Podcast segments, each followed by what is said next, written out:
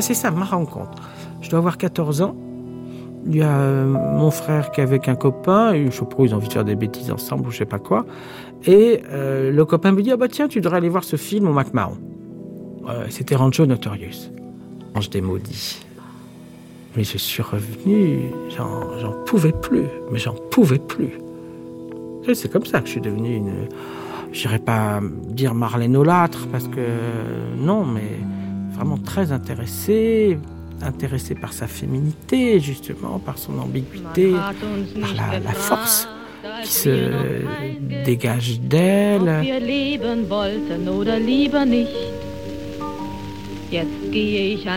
Donc nous quittons euh, le bord du bateau pour euh, pénétrer la salle du mythe. C'est une euh, salle ronde avec des photos de Marlène de différentes époques. Euh, des mannequins, donc les fameux mannequins qui ont été euh, réalisés par un sculpteur spécialement euh, pour représenter le corps de Marlène et le fameux life mask utilisé pour son visage.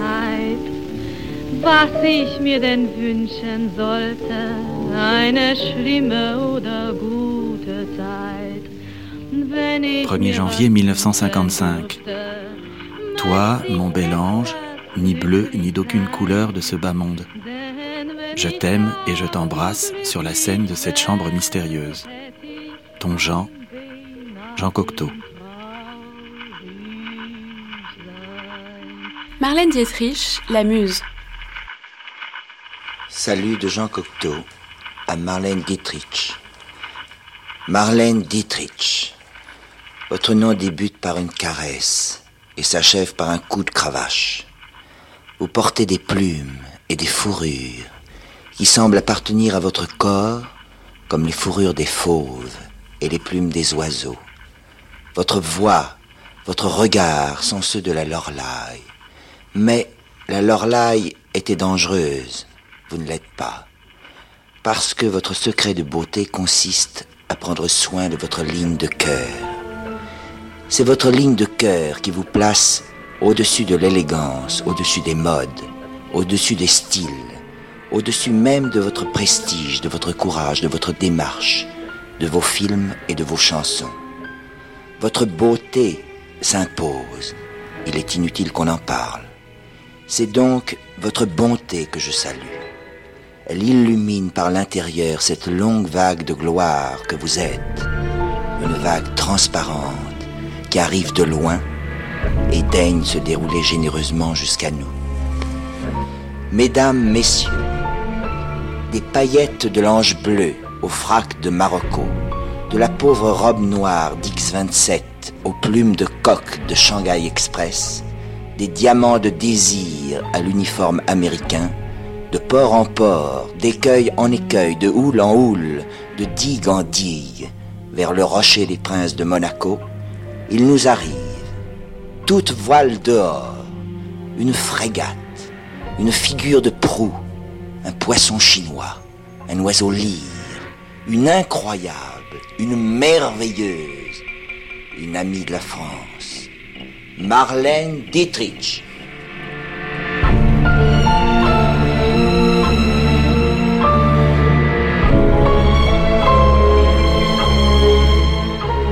Good morning, Mr. Bradley. I hear you don't want to leave. My uncle sent me here to persuade you to leave. Can you be persuaded? Thank you, darling.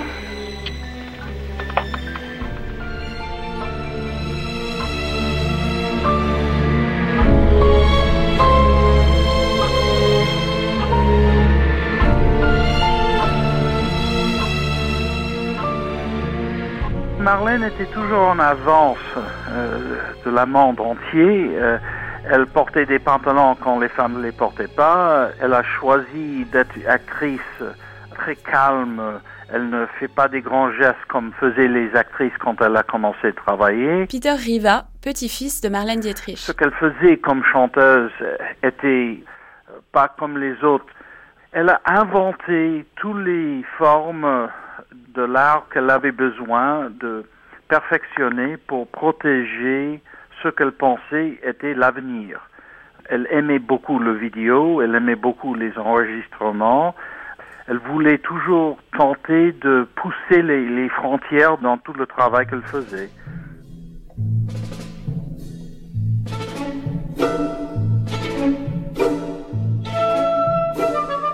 Marlène et Dietrich, un scénario inédit de John Guerre et Louis.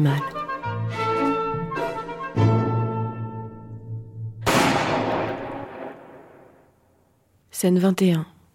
Intérieur jour, chambre de Marlène Dietrich au petit matin.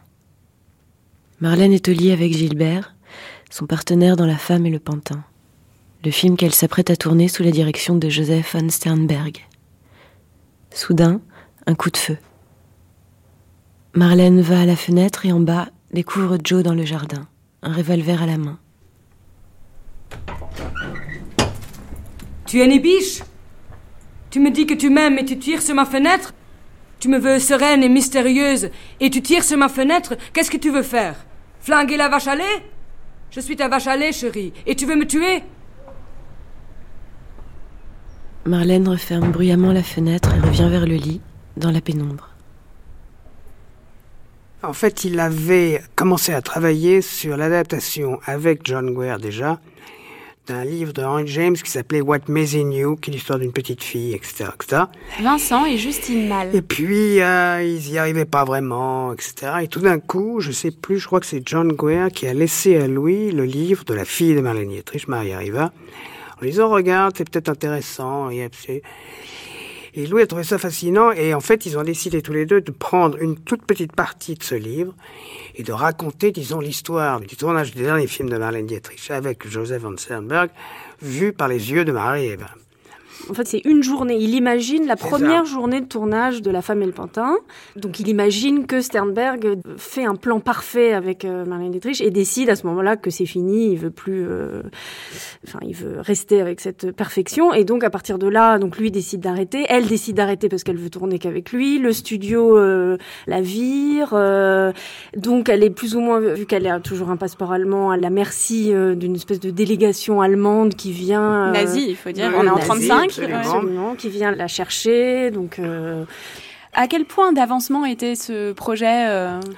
Ah bah ça je peux vous dire malheureusement parce que en fait on était en train moi j'étais en train de finir de réunir l'argent ce qui n'était pas facile parce que c'était un film cher quand même et avec plein de coproductions partout c'est un peu compliqué euh. et on Louis est tombé malade en février et on allait commencer à tourner en juin donc oui c'est pas vous alliez tourner euh, à Los Angeles Non, alors ça c'est le problème, c'est que justement comme euh, tourner à Los Angeles c'était trop cher, parce qu'on avait un budget très très très très précis, et euh, on est passé de 2 à 3 millions de dollars quand on tournait à Los Angeles, donc on avait décidé de, de remettre le studio à Cinecittà, à Rome, et de trouver des équivalents de villas, art déco, etc., autour de Rome. Et donc de refaire une Los Angeles à Rome c'était plus euh, Hollywood sur le Tibre, c'était Paramount à Cinecittà. Et le casting, comment est-ce que ça s'était passé euh? ah bah ça a toujours été, on a, il a toujours été question d'Uma Thurman euh, pour jouer bon, Moi j'ai un vague souvenir de, de Madonna hein, à une époque. Non, euh... bon, ça c'était pour donner le change aux agents, mais euh, c'est tout. Non, non, ça a toujours été Uma qu'on a rencontré très tôt et qu'on aimait tous beaucoup, et avec qui ça se passait tout à fait bien. Elle était un peu paresseuse, mais par ça, ça se passait très bien. Pas tout à fait comme le personnage, mais bon. Non, non, non, non. Non, simplement, bon, elle tardait un peu, disons, à, prendre l'accent allemand, par exemple. Mais bon.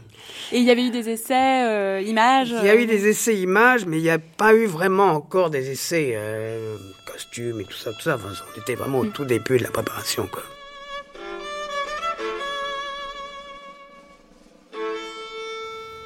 Marlène referme bruyamment la fenêtre et revient vers le lit, dans la pénombre. C'était le metteur en scène? Marlène se remet au lit à ses côtés. Me tuer Moi, ça va chaler. Je ne sais pas s'il est biche ou méchougue. J'aimerais qu'il m'apprécie. Marlène se rapproche de lui. Tu as déjà enseigné le piano? Je ne veux pas qu'il soit jaloux de moi. C'est quand même lui qui contrôle la caméra. Tu me rappelles mon premier prof de piano? Gilbert tend la main vers elle dans l'obscurité. Chérie, au lit avec Marlène Dietrich, là où tous les hommes d'Amérique rêveraient d'être. Soudain, quelqu'un allume la lumière. Marlène plonge sous les couvertures. Joe entre dans la chambre, un 78 tours à la main. Et là où tous les hommes et les femmes d'Amérique se retrouveront si ils ou elles attendent patiemment leur tour. Tu prétends que tu m'aimes. Une fenêtre cassée, ce n'est pas vraiment une façon de le prouver, mon cœur. Joe va au phonographe, près du lit. Bonjour, c'est un grand honneur pour moi de travailler avec vous. Joe le regarde froidement. Marlène enfile un déshabillé et chose des mules ornées de plumes. Emplis ton âme de cette musique. C'est la musique de notre film. Joe met Capriccio espagnol de Rimsky-Korsakov. Marlène va dans la salle de bain. Elle se brosse énergiquement les cheveux devant la glace. Joe la rejoint. Ne me tire plus jamais dessus. Je suis ta vache à lait. Tu es jaloux de lui? Il est impuissant. Il ne se passe rien. Le seul endroit où existe l'ordre, la beauté et la raison, c'est le studio. Marlène est une traînée. Dietrich est la beauté. Marlène vit dans cette maison, Dietrich vit au studio. Je suggère que nous nous rendions sur notre lieu de travail aussi vite que possible. Regarde-moi ça dans le miroir. Qui est-ce? J'aimerais voir Dietrich, mais ça. Est-ce là tout ce que tu aspires à être? Marlène l'étreint fougueusement. Elle le regarde. Ses yeux brillent comme ceux d'une droguée. Donne-moi Dietrich. Je te fais une promesse. Dietrich n'aura jamais été plus belle que dans ce film. Si tu me mets pas une balle dans la tête.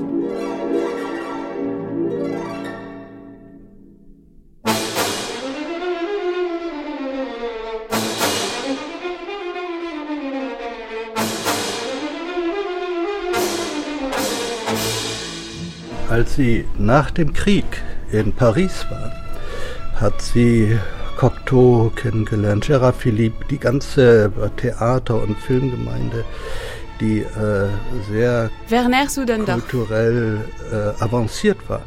Und sie wollte Rossellini, Marlène, dans la période d'après-guerre à Paris, a rencontré une grande partie de l'intelligentsia française, Cocteau, Gérard Philippe, tout le milieu artistique et culturel parisien.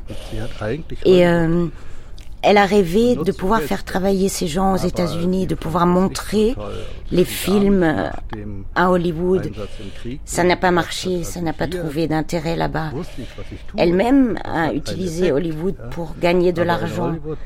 Mais notamment après cette expérience qu'elle a vécue pendant la guerre, auprès des soldats, d'être sous des palmiers et de prendre des pauses, c'est quelque chose qui ne représentait aucun sens pour elle, qui n'était pas suffisant. 22 mars 1935, premier jour du printemps. Marlène très chérie, me voilà donc immortelle.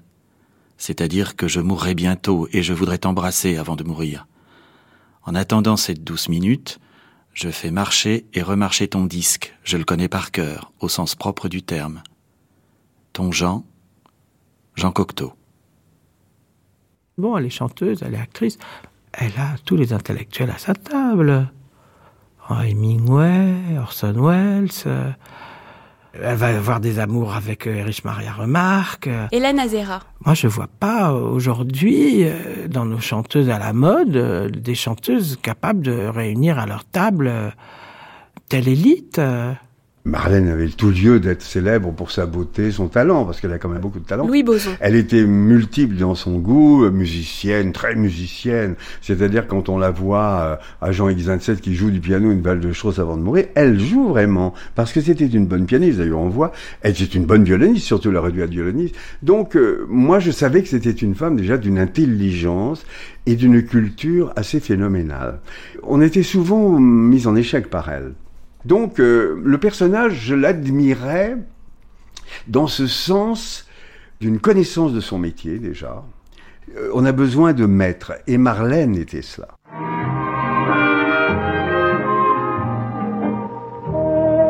Love me.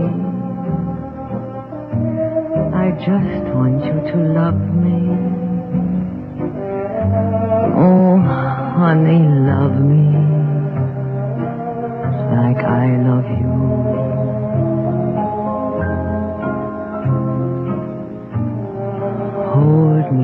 Peut-être euh, qu'Angel, c'est vraiment le triomphe de l'abstraction, du cinéma pur. Marlène Dietrich, qui est aussi euh, une figure un petit peu hiératique, comme ça, abstraite et en même temps très émouvante, elle colle parfaitement à, ce film. Elle a un côté euh, un peu vaporeux, elle colle parfaitement au film. On dirait qu'il a construit le film autour d'elle, je me disais ça. Pierre Salvadori. Avec cette espèce d'aura, d'étrangeté qu'elle a. Et c'est comme si il était parti de son actrice et puis qu'il avait mis des touches tout autour pour arriver jusqu'au plan et au cadre, euh, au, au, bord du cadre. Tout est conçu pour elle comme ça. L'histoire, la façon de filmer. Et d'ailleurs, c'est très étonnant parce que il y, y a une scène incroyable quand même quand on y pense. Et là, c'est Marlène, elle est intéressante. Donc elle part là-bas à Paris, elle rencontre ce mec, elle revient, elle va directement dormir dans la chambre de son mari, puisqu'ils font chambre à part. Elle l'attend dans sa chambre. Lui voit qu'elle dort et qu'elle prend toute la place, il n'ose pas la réveiller. Alors que visiblement, si elle dort dans son lit, c'est qu'elle attendait qu'il la réveille. Etc. Et donc il va dormir dans le lit de, Marlène. Et elle va le rejoindre, elle est réveillée dans la nuit, elle va le rejoindre. Et là, elle lui raconte un rêve. Elle lui dit, j'ai rêvé que tu me battais et qu'ensuite tu m'embrassais. il lui dit, alors, elle lui dit, bah, c'était super, etc. Elle lui raconte un rêve érotique assez osé, on va dire. Quand même, il y a que pour faire des choses pareilles avec autant d'élégance et de légèreté. Et donc, elle, elle, le sollicite quand même. Elle a envie de lui, elle a envie. Et puis, tout à coup, hélas, il y a un télégramme et, il s'en va. Quand Marlène Dietrich raconte ce rêve, là, c'est vraiment extrêmement fascinant, quoi, parce qu'on peut pas s'empêcher de pencher à, d'autres films. Mais je pense que c'est euh, en conscience totale euh, qu'il écrit cette scène et au fond et qu'il joue, il joue constamment avec ce qu'elle est, ce qu'elle suggère, ce que les gens imaginent et. Euh...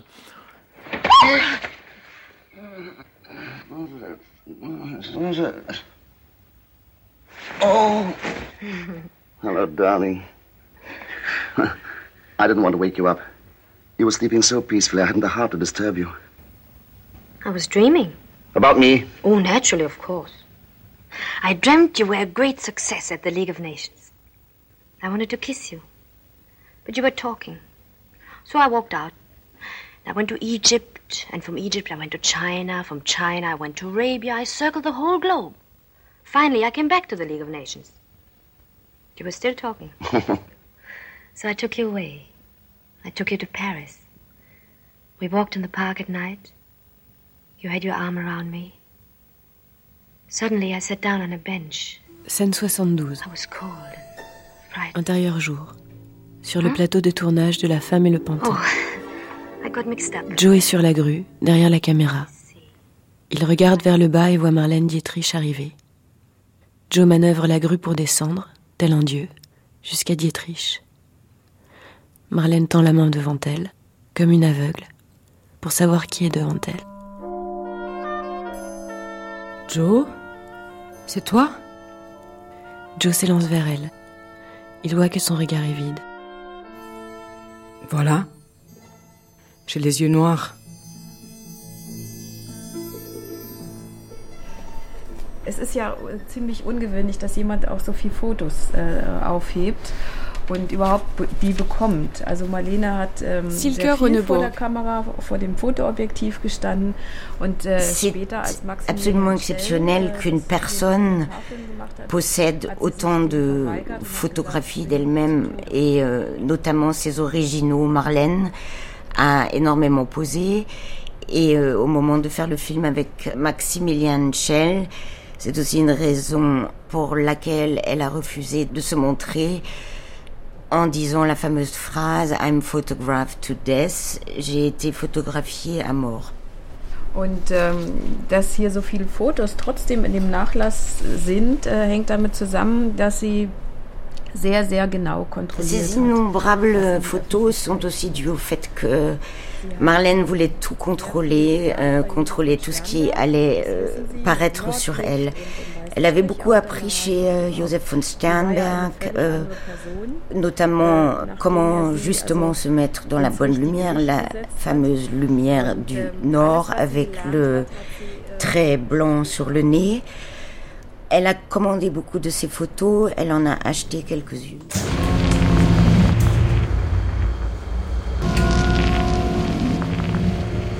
Dans les films, il était plutôt des instruments photographiques, je dirais, des visages elle avait du talent sans aucun doute, mais, mais tout était fait pour la photographie. Et, et c'est une construction qui venait de l'intérieur de la lumière.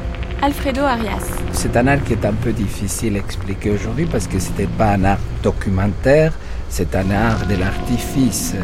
Je pense qu'il y a dans les blancs et noirs du cinéma et dans ces moments la photographique, et c'est ça qui va m'intéresser, un phénomène, je dirais, presque chimique de la photographie qui fait que, comme la peinture abstraite, ce sont des moments de la représentation visuelle qui va donner un résultat étonnant dans lequel certains visages vont se prêter extraordinairement, comme Garbo ou elle, à ce jeu de photographie. Logiquement, c'était des gens qui avaient aussi quelque chose à donner, mais ce sont des phénomènes de la photographie, je dirais, en mouvement, et moi, ça va m'intéresser essentiellement pour ces moments de l'artifice, je dirais, comme il y a Hortz dans la photographie d'un papier, et voilà, c'est ça qui va m'interpeller.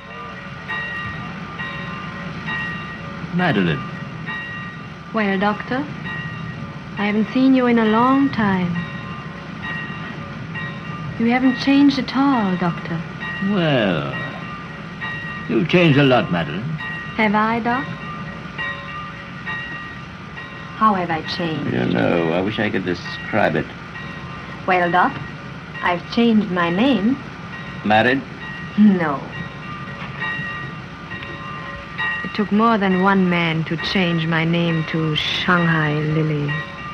So you're Shanghai Lily.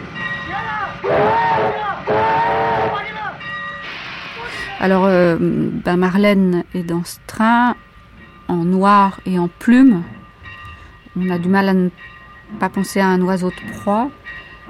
Elle a une voilette sur la moitié du visage. Caroline Champetier. Moi, ça me fait penser et revenir à, à ce premier essai avant l'ange bleu, où ce qui me frappe tant, c'est la partition du visage de Marlène entre euh, les yeux et la bouche.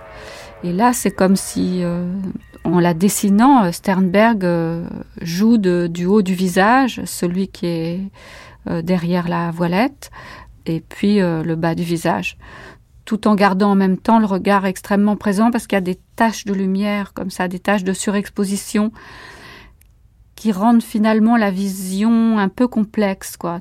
Cette apparition de Marlène n'est pas une apparition claire et pure. Elle est impure, complexe, trouée de lumière, euh, de matière.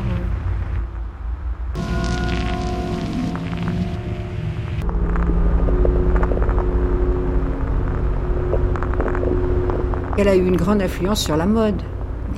Et ça, je trouve que c'est très intéressant. On peut dire que dans les films avec Steinberg, elle a su utiliser la fourrure, elle a su utiliser la dentelle, la plume. Et donc, euh, ça a permis de relancer ou d'aider à conforter des tendances, si vous voulez, qui ensuite étaient reprises dans la mode. Catherine Joindieterle. Bon, là, évidemment, on est dans le Shanghai Express avec toutes ces plumes. On a une, euh, une héroïne complètement mortifère. Hein, c'est évident, hein, on dirait un oiseau de proie, visage rayé hein, par cette euh, voilette. Et que voit-on dessous?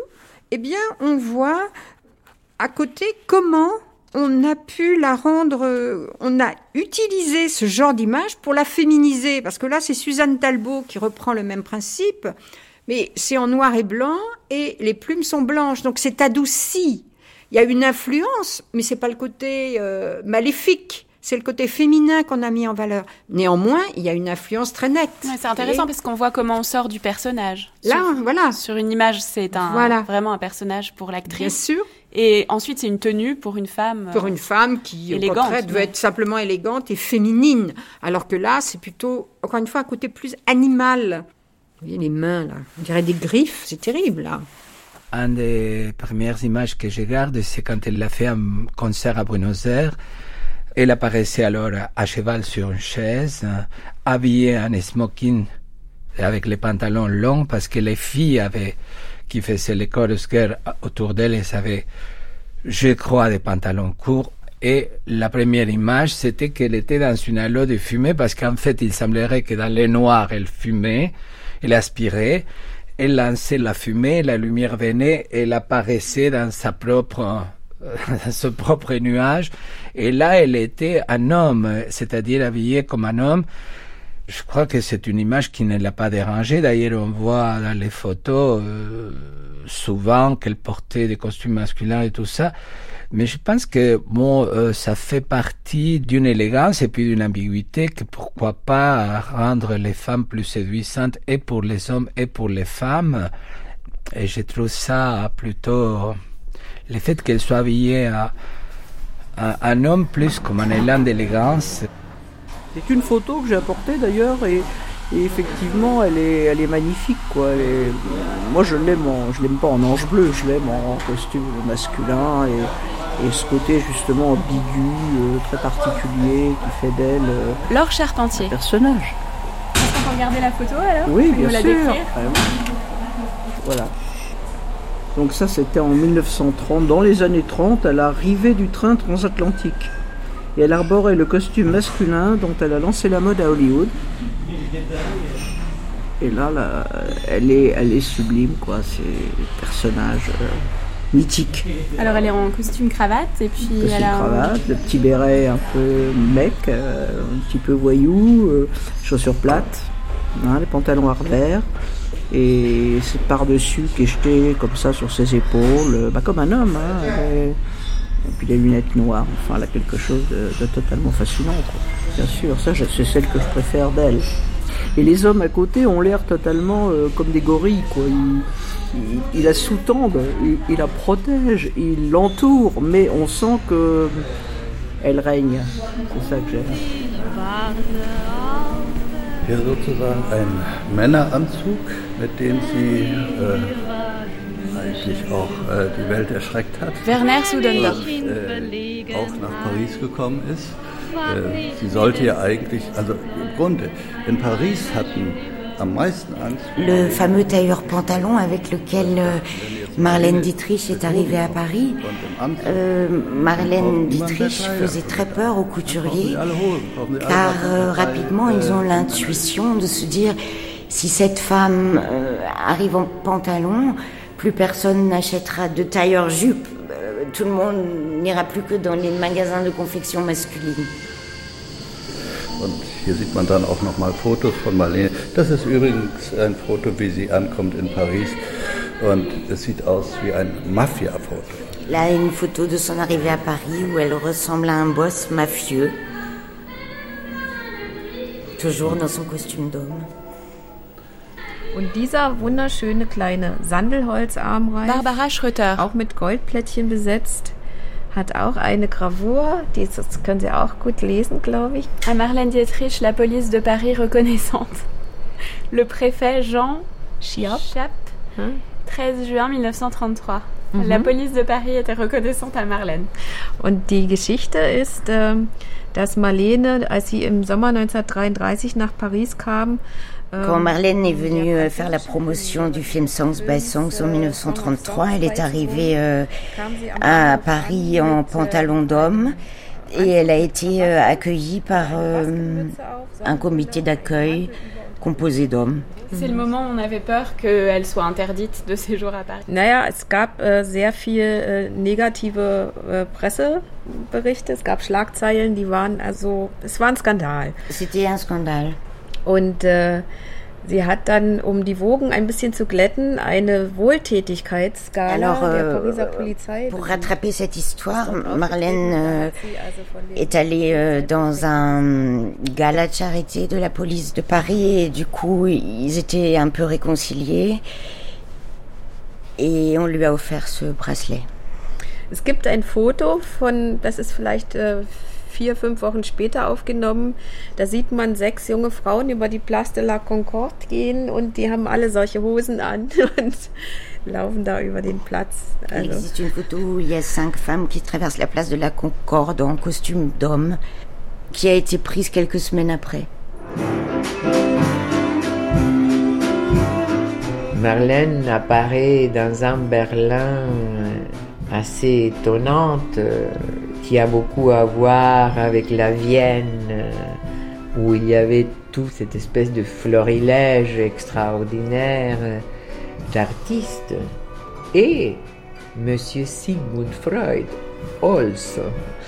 Donc, euh, Marilou ce n'est pas quelque chose qui est innocente aussi, mais en plus, entre les deux guerres, c'est un moment de bouleversement où tout ce qui sont les codes moraux et tout ce qui sont les codes de relation entre les sexes, tout ça est, revu et mis à giorno. Et au contraire, moi je pense que cette euh, androgynie ajoute de la sexualité à son image. Elle l'a fait apparaître comme quelque chose de dangereux parce qu'elle peut nous mener dans des sentiers que nous ne connaissons pas. Et je crois que c'est ça, sa grande originalité.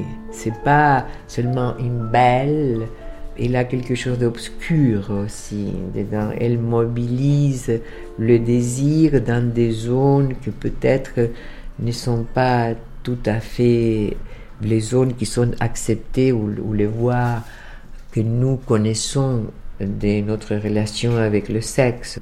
Elle peut nous amener vers d'autres zones. Frühling kommt, der Sperling biebt, Duft aus Blütenkelchen. Bin in einen Mann verliebt und weiß nicht in welchen. Ob er Geld hat, ist mir gleich, denn mich macht die Liebe reich. Kinder, heute Abend, da such ich mir was aus. Einen Mann, einen richtigen Mann. Kinder, die Jungs, ich mal schon zum Hals heraus. Einen Mann, einen richtigen Mann. Einen Mann, dem das Herz noch vor Liebe glüht. Einen Mann, dem das Feuer aus den Augen sprüht. La première vraie apparition d'Helmut Berger et dans euh, Les damnés, Gotthard d'Amérique, Le crépuscule des dieux, Jean Pavin. où euh, donc la décadence d'une famille industrielle et la montée du nazisme, et la première apparition d'Helmut Berger s'est déguisée en Marlène Dietrich Et ça avait beaucoup amusé Marlène, euh, qui admirait immensément Visconti, et qui avait envoyé une, photo à Helmut Berger, une photo d'elle-même en Lola Lola et une photo d'Helmut Berger déguisée en Lola Lola en mettant lequel de nous deux est le plus joli. Elle était très admirative de Visconti et Visconti très admirative de Sternberg et de la femme et le pantin. Je crois que c'est dans les interviews avec Parino que Marlène raconte qu'à un moment donné, euh, Visconti était hospitalisé, je crois, et qu'elle voulait, en tout cas, je ne sais plus si c'est vraiment ces circonstances, faire un cadeau à Visconti et qu'il avait demandé euh, comme cadeau une copie de la femme et le pantin. Évidemment, ça ne pouvait que passionner Visconti, cette euh, histoire de cruauté mentale et de liens érotiques puissants et cruels et destructeurs de la et le pantin. Je crois qu'on ne fait pas un spectacle de travestis sans qu'il y ait une Marlène. Hein ça, c'est une évidence. Alors, euh, Hélène Azera. Je crois qu'au Carousel, dans les années 50, donc au départ, c'était plutôt... Euh, des, des transformistes, hein, des gens qui se transformaient. Et puis, euh, il y a eu l'arrivée des, des hormones dans les années 60. Je crois que c'était une qui s'appelait Yann Karlov, qui l'imitait. Et euh, elle me dit, il n'y a que les hommes qui savent bien imiter. Et les lui, c'était les femmes. Et le carrousel qui jouxtait les lui, c'était les hommes, les travestis.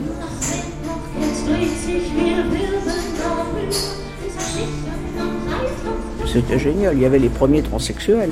Avec Coccinelle, Bambi, Capucine, Fétiche, tout ça, c'était le carrousel. Mais ça venait aussi de, la Madame Arthur, qui était tenue par le même mec qui s'appelait Monsieur Marcel, Houchman, pour ne pas le citer, il doit être mort. Et il tenait ça de main de maître avec sa grosse germaine, là, qui tenait Madame Arthur. Vraiment une époque. Quand je vois maintenant, je suis remonté, je me suis garé plus loin. Et je suis remonté, j'ai dit, mais c'est pas possible, où ils sont Là, le cabaret, il est en ruine des folies pigalle, ça marche pas, il n'y a que de la drogue, on l'a fermé, ils ont fermé à cause de ça. Enfin, il n'y a plus de, de, vie nocturne. Si, il y a les sex shops, bon, bah merci. Laure Charpentier. Mais cet âge d'or là, euh, de ces boîtes euh, dont on parle, ça commence à peu près quand et vous diriez que ça c'est fini quand? Ah, C'était les années euh, 50. Ça vient de Berlin. Ça vient des années 30, euh, les fameux travestis et garçons de Berlin qui, à la montée du nazisme, on les voit dans le cabaret, je ne sais pas si vous avez vu, mais on voit encore ces femmes habillées en costume vert de gris, on les appelait les souris grises d'ailleurs, avec le monocle et tout, et c'est pour ça qu'on a appelé le, cabaret le monocle, parce que moi j'ai connu des femmes qui portaient encore le monocle, avec le costume et tout, magnifique. Et des femmes en robe du soir, la, la féminine, il y avait la garçonne et la féminine. la féminine était en robe du soir, Maintenant, il n'y a plus beaucoup hein, des femmes en robe du soir, et l'autre était en smoking. C'est là que Marlène est incroyable, parce qu'elle peut incarner les deux. Elle a été autant la garçonne que la féminine. Je ne sais pas dans les cabarets féminins si elle était vraiment féminine. Vous pensez qu'elle sortait en garçonne? Je crois.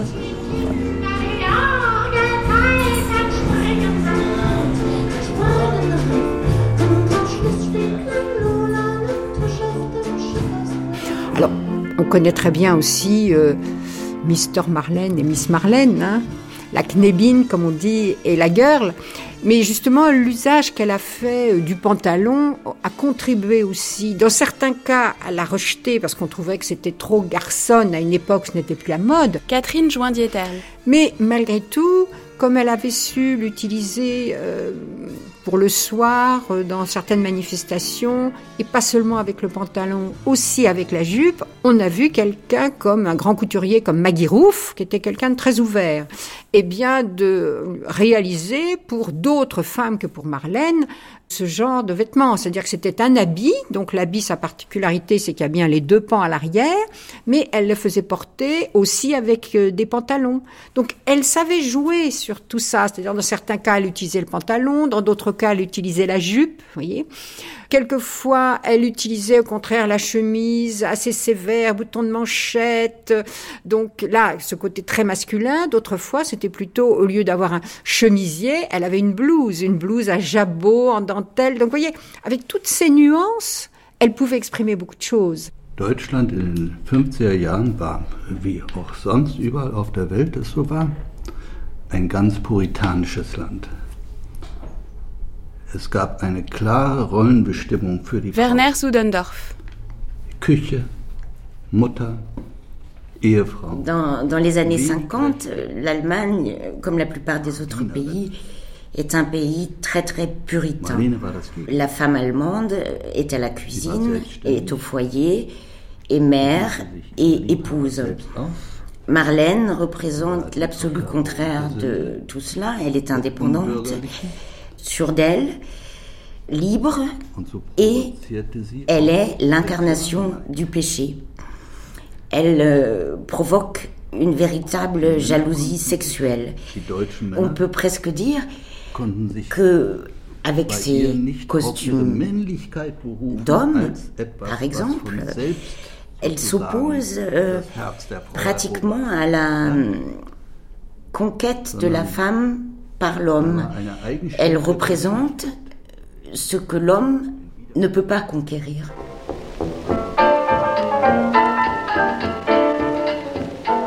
Frühling kommt, der Sperling piept, Duft aus Blütenkelchen. Bin in einen Mann verliebt und weiß nicht in welchen.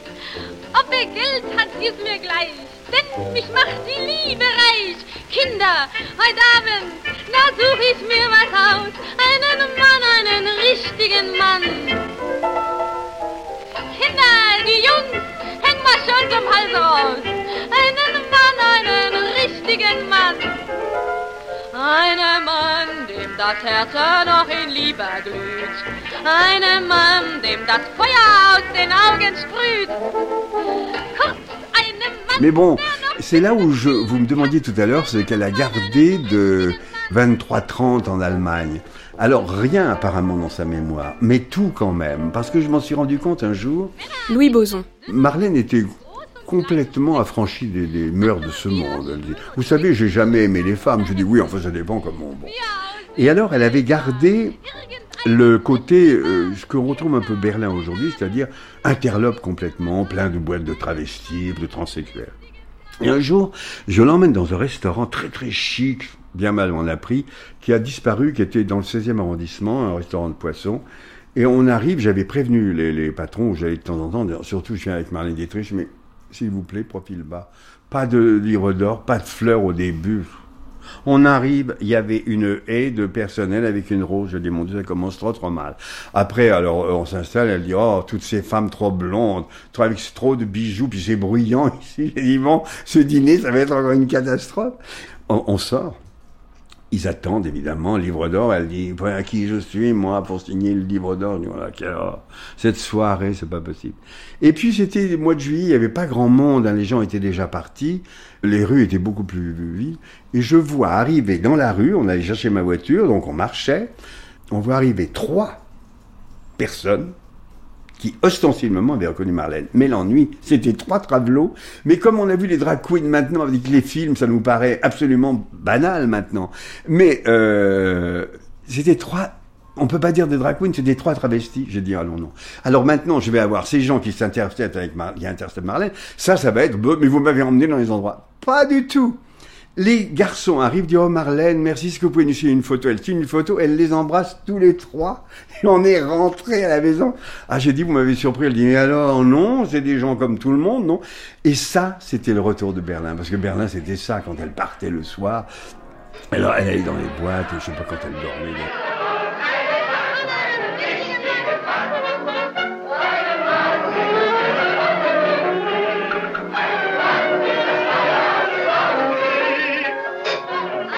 Elle était capable d'être terrible.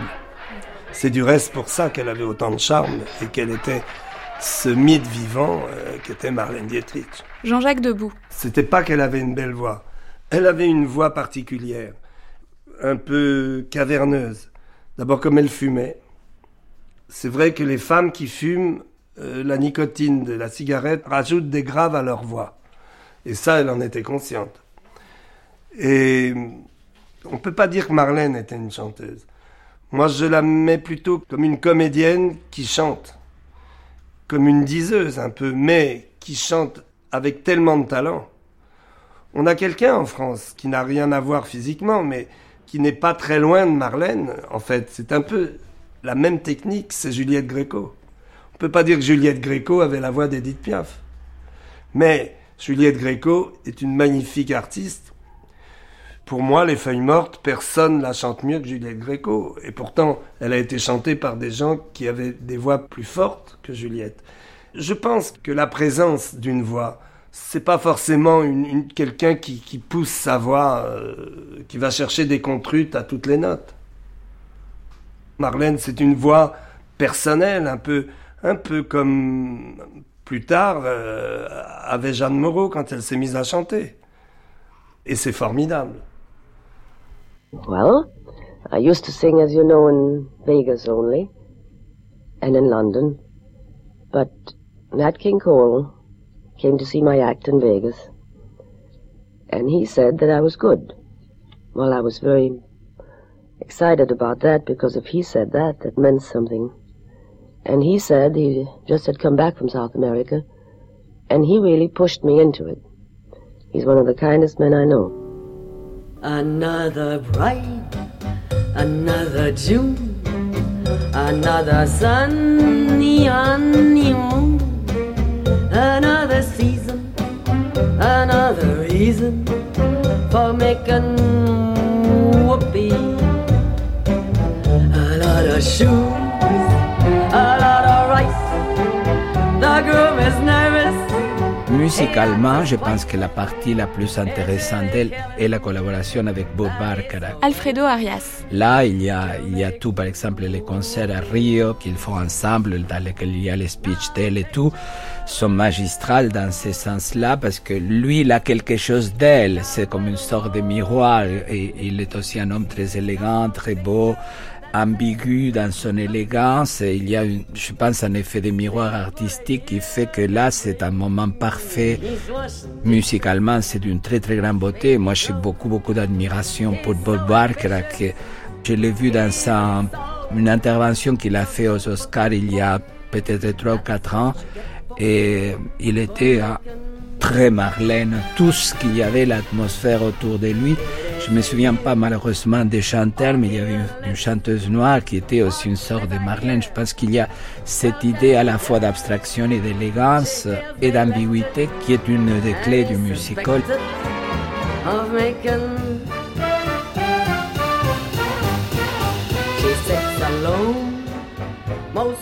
Night.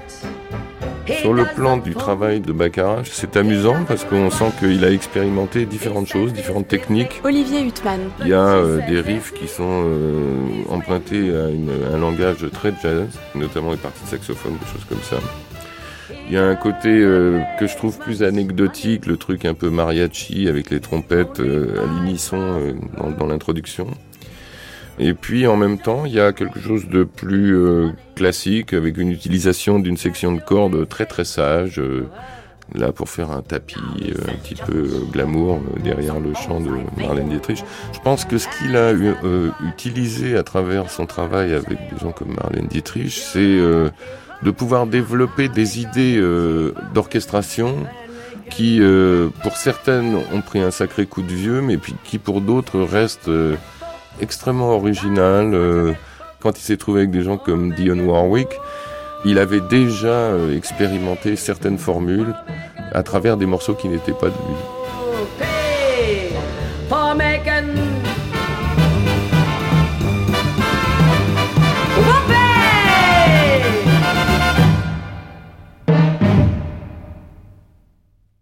C'est l'artifice, logiquement, qui va me séduire. Et puis, il faut dire à part de tout ça, qu'elle est une grande chanteuse. Parce que le problème, c'est que même s'il n'a pas une voix ou n'est pas une chanteuse à voix, il y a vraiment, si on l'écoute avec attention, un très grand détail aussi de la parole et de l'emprise de la parole.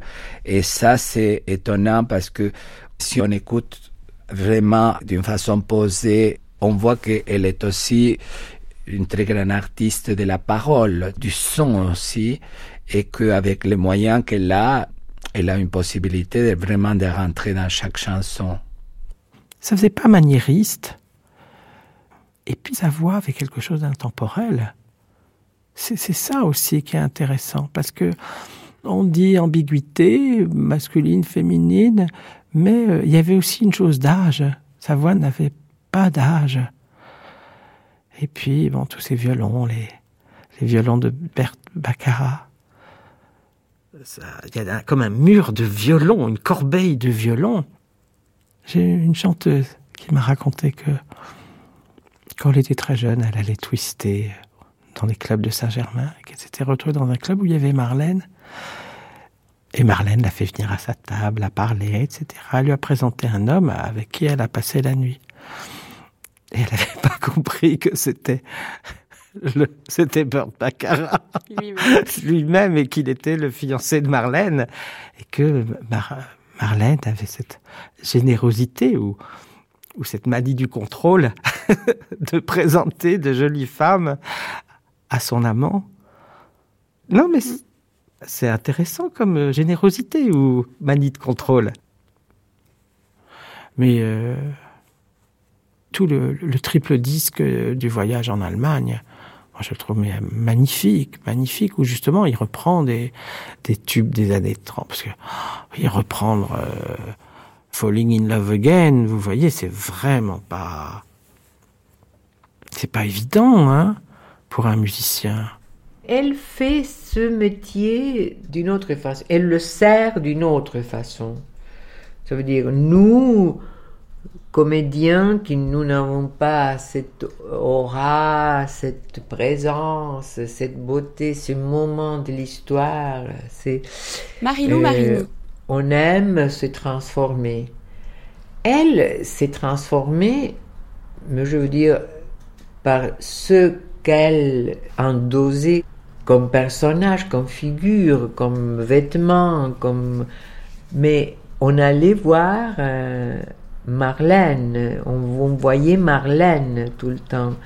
Et c'est ça sa grande force aussi. Je crois que c'est pour ça que on l'aime. Scène 73. Intérieur jour. L'âge de Marlène Dietrich. Joe rince les yeux de Marlène à grand eau. Marlène souffre le martyr. Chut, ma chérie. Joe passe la main sur le visage de Marlène. Elle retrouve la vue. Joe l'embrasse. Tu serais prête à faire ça pour moi? À perdre la vue? Oui. Si tu en as besoin pour créer Dietrich, sans toi, il n'y a pas de Dietrich. Dietrich, c'est toi. Non, il y a toi et il y a moi. Dietrich, c'est notre enfant. N'utilise plus jamais de gouttes. Tout est dans la lumière. Il n'y a que toi. Il n'y a que toi. La maquilleuse se remet à maquiller Marlène. Plus grande la bouche, plus lustrée. La maquilleuse s'exécute.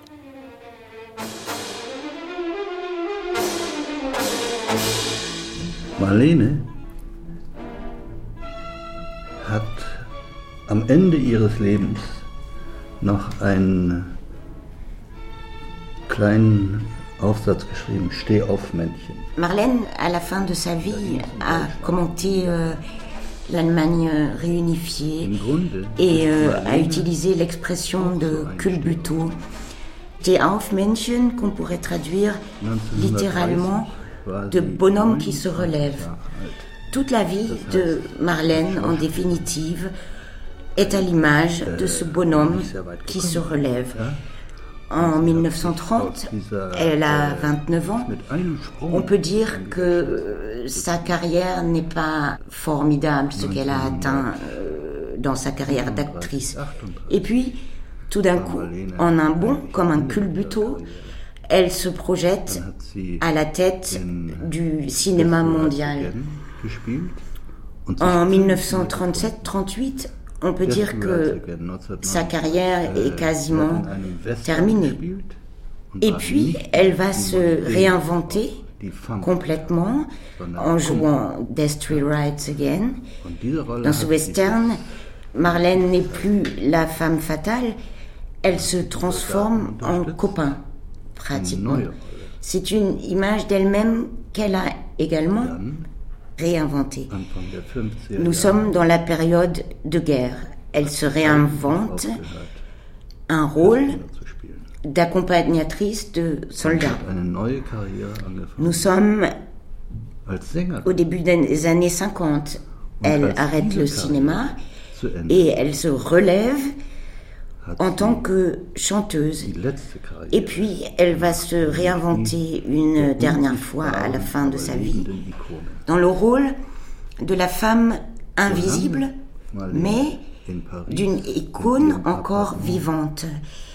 Ce rôle de femme invisible est aussi une décision pour entretenir cette icône et tant que Marlène est encore vivante, mais qu'on ne la voit pas, Marlène entretient sa propre légende et sera parvenue à faire vivre cette légende au-delà de sa mort, puisqu'on parle encore d'elle aujourd'hui d'une part, et que, entourant Marlène, il reste cette part de mystère. Scène 74, intérieur jour sur le plateau de la femme et le pantin. Les bavardages de l'équipe se taisent soudain. Joe fait un signe de la main et Marlène monte dans une calèche, placée devant la caméra. Où est mon miroir? Le miroir de Miss Dietrich. Un assistant amène le miroir en pied et le place à côté de la caméra. Marlène étudie attentivement son reflet. Joe aussi. Le reflet les contemple à son tour. Pour Marlène, Regarder la caméra, c'est se regarder elle-même. Les trois composent un triangle. Marlène, Joe et la créature dans le miroir. Joe dirige la lumière droit dans les yeux de Marlène, l'aveuglant à nouveau. Marlène regarde le miroir et fait signe à Joe de déplacer le projecteur d'un millimètre vers la droite. Joe s'exécute. Puis il regarde dans le viseur et réajuste les lumières. Le visage de Dietrich change. Joe le sculpte avec sa lumière. Les figurants se mettent en place. C'est une scène de carnaval avec des milliers de confettis et de ballons lancés par des techniciens installés en hauteur. Joe respire profondément, comme s'il était un skieur sur le point de faire un saut périlleux, ou plutôt un matador avant une corrida. On lance la musique. Capriccio espagnol de Rimsky-Korsakov. Faites partir la calèche. Première prise, ça tourne. Action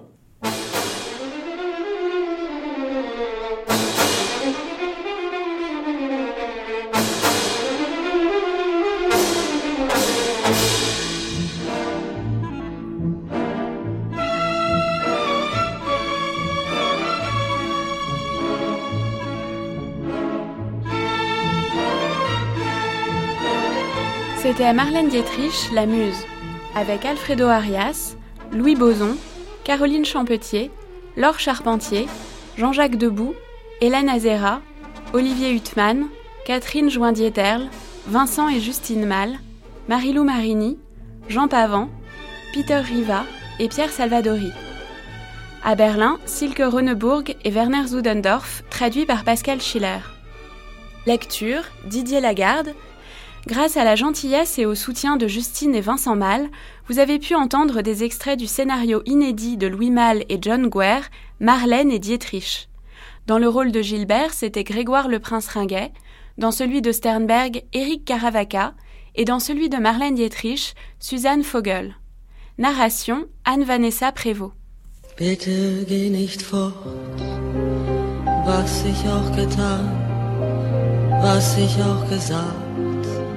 Glaube nicht ein Wort, denk nicht mehr daran. Prise de son et mixage, Alain Joubert. Une émission de Florence Colombani dans une réalisation de Céline Terce.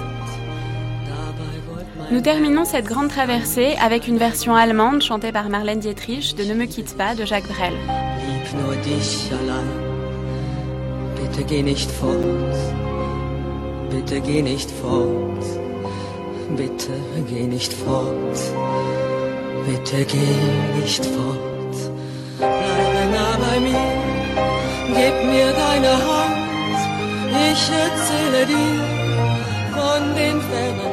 C'est la fin de notre grande traversée Marlène Dietrich, la muse rebelle, et donc le moment des remerciements.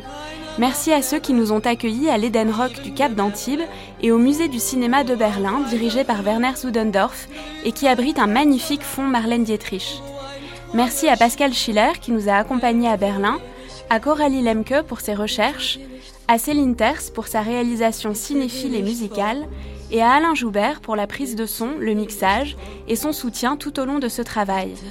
Enfin, avant de nous quitter, une pensée pour Michel Bouju, disparu peu après notre entretien sur cette Marlène qu'il aimait tant. Lass mich nicht allein, wenn du mich verlässt, stürzt der Himmel ein. Lass uns so wie einst stumm am Fenster stehen. La semaine prochaine, vous retrouverez du lundi au vendredi de 9h à midi Fidel Castro Portrait vivant, une grande traversée produite par Xavier Dartuy et réalisée par Christine Diger. Bonne journée à l'écoute de France Culture. Bitte geh nicht fort. Bitte geh nicht fort. Bitte geh nicht fort. Bitte geh nicht fort. Glaube mir, ich will deine Sehnsucht stillen, werd dir jeden Wunsch dieser Welt erfüllen, werde alles tun, was ich hab versäumt, um die Frau zu sein, wie du dir träumst. Lass mich nicht allein, ich beschwöre dich, lass mich nicht allein, denn ich liebe dich, bitte geh nicht fort. Bitte geh nicht fort. Bitte geh nicht fort. Bitte.